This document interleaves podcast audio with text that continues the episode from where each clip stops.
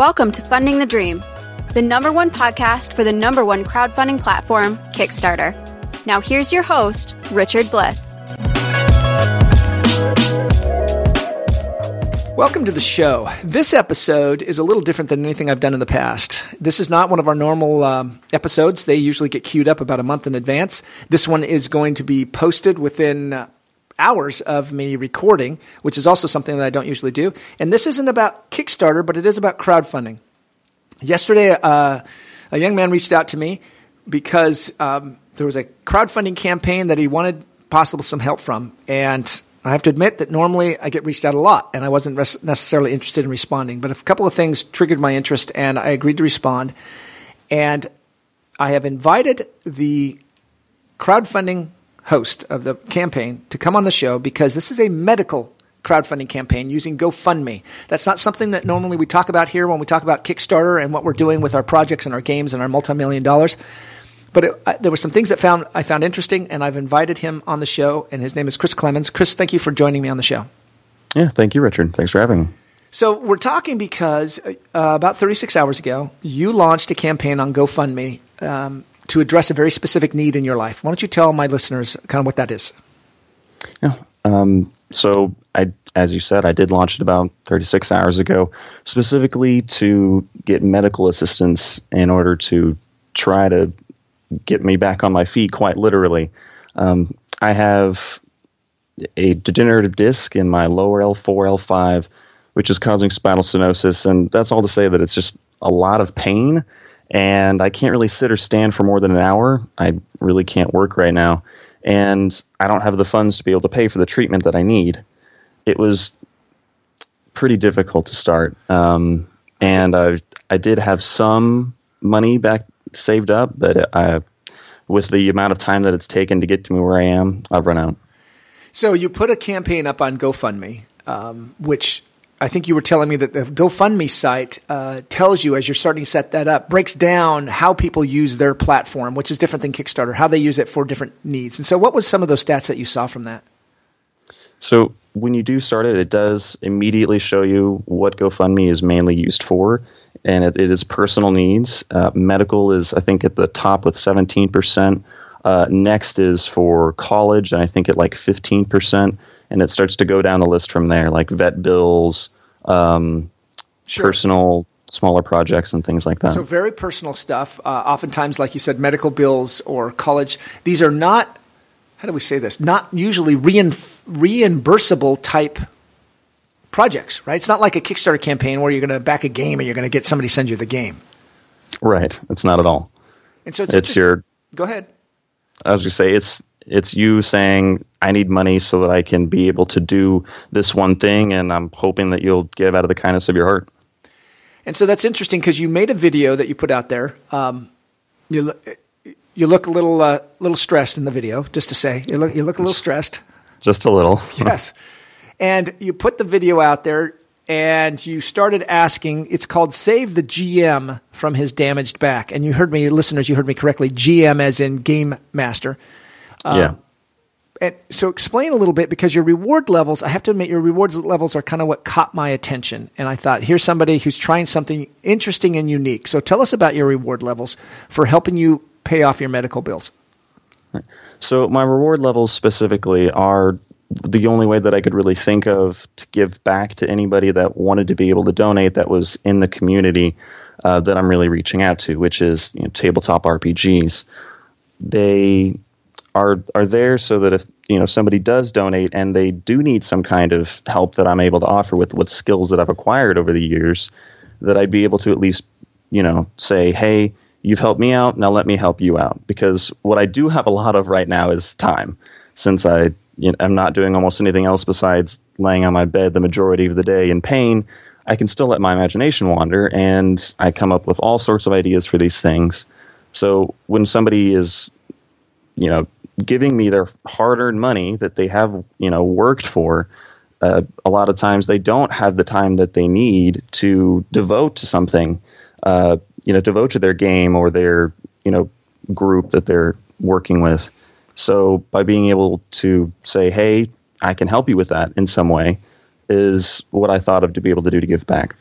And that's it is what caught my attention as I looked at that, because I realized that's exactly what you were accomplishing here. You didn't have any physical things to give, but you do have the time and a little bit of your passion there. Chris, when it comes to asking for money, particularly when it comes to asking for financial aid for medical, I got to believe that that is not easy. It is not easy. It was very, very hard to do so, because it it's it's putting yourself out there, your problems, it's it's laying everything out. You know, it's it's putting it into the public eye that says, hey, you know, you're saying, hey, I need your help because I can't do this on my own. I'm injured, I can't do this, and unfortunately I can't rely on just myself or even my small network, even my, you know, my family. We don't have enough for this. And it's incredibly embarrassing. It's humiliating, and it's really hard to do. So as you, you know, as you saw, as you just said a little bit ago in the video, I am really stressed because I'm putting myself out there and saying, please help me. And it's really tough to do that to complete strangers. It, which is understandable. That when I saw the video and I saw what you were doing, the first question that went into my head was, what does his mother think? And so, yeah. And right, and what did your mother think? Uh, my mother and father were not exactly thrilled, I'll say that, um, that I was going to be doing this, which compounded the problem, of course, of trying to start this. Um, because the very let, go ahead. Sorry, I didn't mean to cut. I was going to say the the first question that they had was, well, what are they going to think about us? Right, and that's kind of the social stigma of embarrassment that anytime we associate the asking for money, there's a sense of begging that goes associated with that, right? It's the guy standing on the side of the street with the cardboard sign saying, you know, five bucks. Um, yeah. And one of the things that we've, I've talked about on the show over the last six years on multiple episodes, and you give me a chance to bring it up again, and that is crowdfunding has fundamentally changed the way we have a discussion about money in this country. Um, in your case, a few years ago, it would have been v- even much more difficult socially to be able to stand up and say, I'm going to publicly solicit funds from strangers to help me pay off, pay something I need, particularly in medical bill. And but with crowdfunding, Kickstarter, Indiegogo, GoFundMe, we're finding more and more campaigns that people are comfortable saying, look, I don't know you, you don't know me, but we have something in common, and here's a need I have. Are you willing to help me out? And I think it is changed the way that we, I call it the Kickstarter economy or the crowdfunding economy, where we are changing the way we look at the giving and asking of funds from each other, because it's a very personal, it's very embarrassing, and I can understand that. Because if you don't raise the money, it's also a bit of a public validation that nobody cared. Yeah, that's uh, that is a big thing. That's one of the scariest things to think about. It's, you know, there is no guarantee at all that anybody is going to donate, not even your, you know, close friends.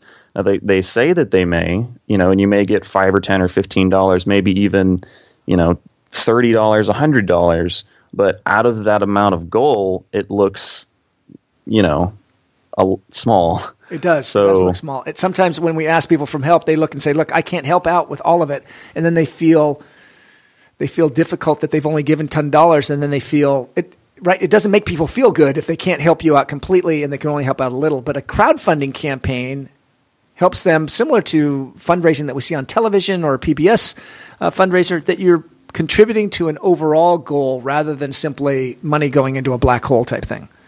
Right. All right. So your your your project's been up for thirty-six hours. You have had. As I, let's take a look here real quick. You have ten backers right now who have raised four hundred fifty-five dollars of your two thousand dollars goal. Now, if this was a board game on Kickstarter, pff, right? You would have bl- you would have blown by that a long time ago. But it's not a game on Kickstarter. It is no, your back, and it is um, funds to help you continue to get treatment for your back. How many of the ten people who are on there are strangers to you? Seven, actually. So seven people so far in the first thirty-six hours have reached out and say, "I don't know who you are, um, but here you go." And yeah, how- it's go ahead. It, uh, it, it's been really humbling and.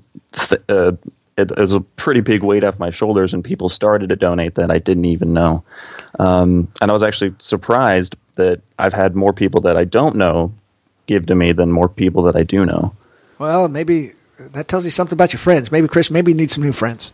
uh, maybe maybe we all just don't have a lot of high-paying jobs to Man, help. That's true. That's a possibility. But one of the things is that I like the fact that you've got uh, you know five dollars, right? If they've just even got five dollars. Let me ask you a question um, because this comes up, um, and that is about fraud.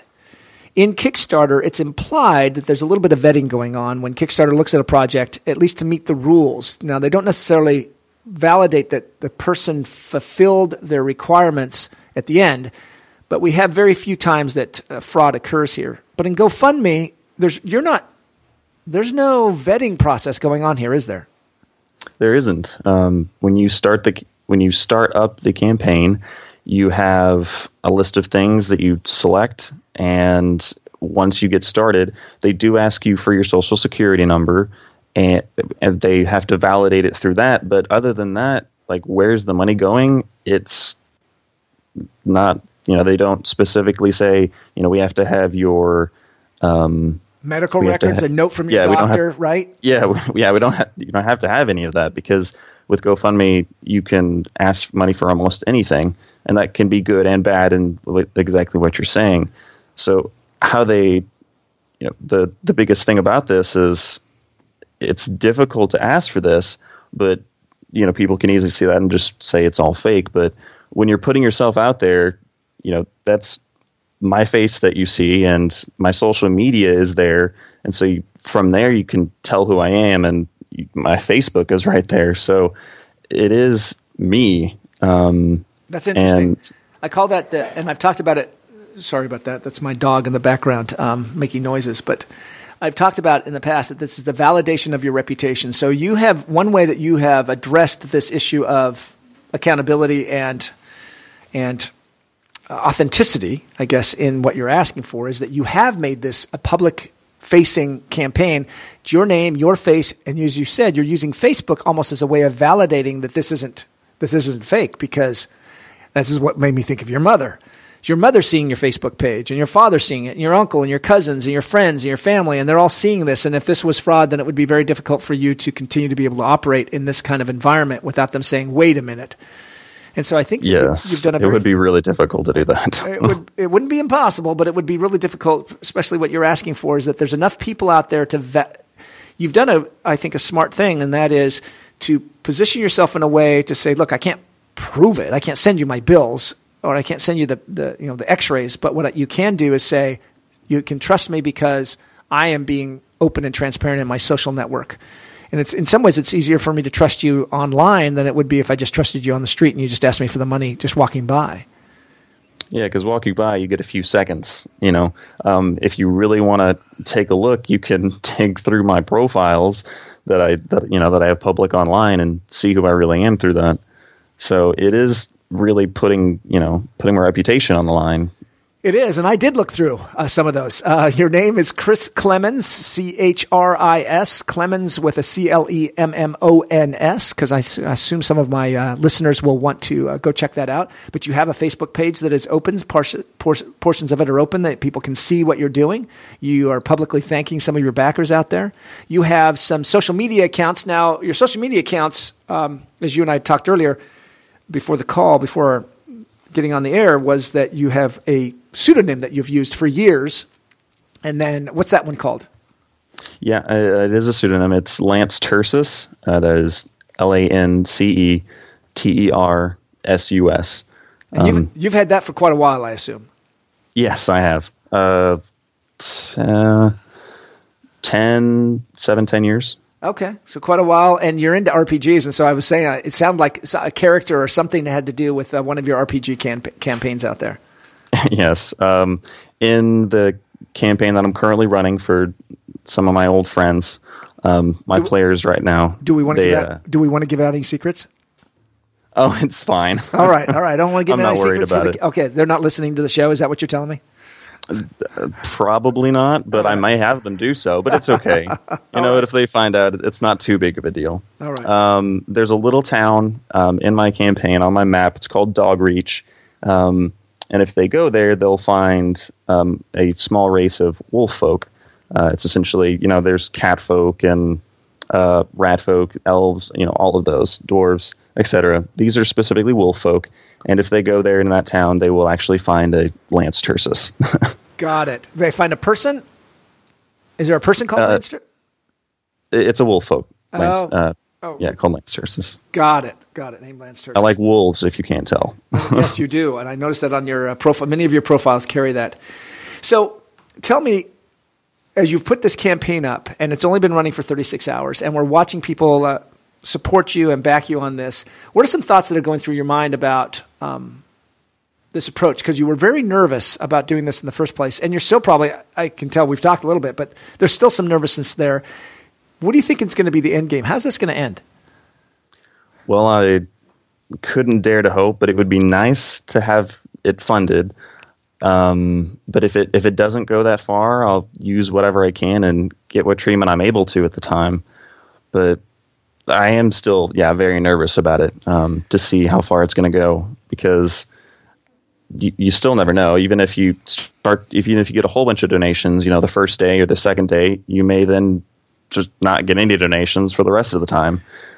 Do do you? Uh, you said that you uh, spend time at home. You're living at home. Did this condition? Is that one of the reasons for moving back home? Absolutely, yeah. It's uh, continually worsened for about a year. Um, a year ago, I started to develop a little bit of pain.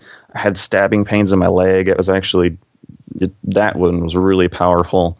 Um, and they continued to increase, and then it moved up my back. Um, my job was actually on the line. It was I was missing a lot of work, and it was either really get fired or quit. And um, since this was, I've had this job for like three, almost four years, I decided to quit instead of get fired and not even have that on my job record, you know, still thinking of the future. Um, since I, I couldn't even stand or sit for more than an hour anymore. Um, and it's actually degraded even further than that since I've been home. Um, that I moved home specifically so I could hope to get some medical treatment um, as I was able to get on insurance. Um But insurance doesn't cover everything. Um, right, right. And that's why I even need assistance now, is to, because when you don't have a job and you don't have income, you know, even the, what the insurance does cover, you still have bills, and you with, with no income and not being able to get enough assistance, then you're kind of stuck. Got it. All right. Well, I certainly appreciate you taking some time. Uh, I appreciate when I reached out, well, you reached out to me, your brother did, and then that you were willing to come on the show and kind of talk about this. Like I said, it's very personal, and I can understand it's difficult to talk about that, especially when something is invisible, right? When right. It's, when it's invisible and it doesn't appear that there's any problem, and then it makes it very difficult to people to find sympathy, and then for you to express kind of what you're going through. And so I can understand that. I also applaud you for the courage to put yourself out there and, and ask for a modest amount of money from a network of people who you don't know. But the gamer community has been known for being very generous, and crowdfunding is certainly something that's not new to them. And I wish you the best of luck. Chris, thank you very much for joining me on the show. Thank you, Richard. I really appreciate the opportunity to come on the show and, and talk about that. Um, Thanks again. You're welcome. You've been listening to Funding the Dream on Kickstarter, a special edition, because we've been talking about GoFundMe and Chris Clemens and his medical condition and how he put his crowdfunding campaign on GoFundMe to raise money to address some of his phys- uh, physical medical needs. Hopefully you found something interesting and inspiring. I know how I have. I have had Chris come on the show specifically because I felt this was a story that needed to be told. I believe that crowdfunding is changing our world in many ways, and this is just one indication that I see that sometimes all of us can do so much more than any one of us can do. Thanks for listening. Take care. There's one other thing before you go. I forgot to tell you where you can go to donate if you'd like to support Chris and his um, his campaign. Chris is still with me. Chris, where can they go if they'd like to donate money? They can go to GoFundMe.com forward slash help hyphen the hyphen game master hyphen fix hyphen his hyphen back. Yeah, it's uh, it's a long one. Um, or but it's at, just or as I did, type in Chris Clemens uh, in GoFundMe, and you can find it that way, right? You can find it that way. Uh, you could go to Facebook, uh, type in my name. You spelled it previously, C H R I S. Clemens with an O N S at the end. Yep. And they can go find it. All right. Um, normally I'm a lot, much more uh, catch that before we end the show, but uh, thanks, Chris. No problem. Thank you, Richard.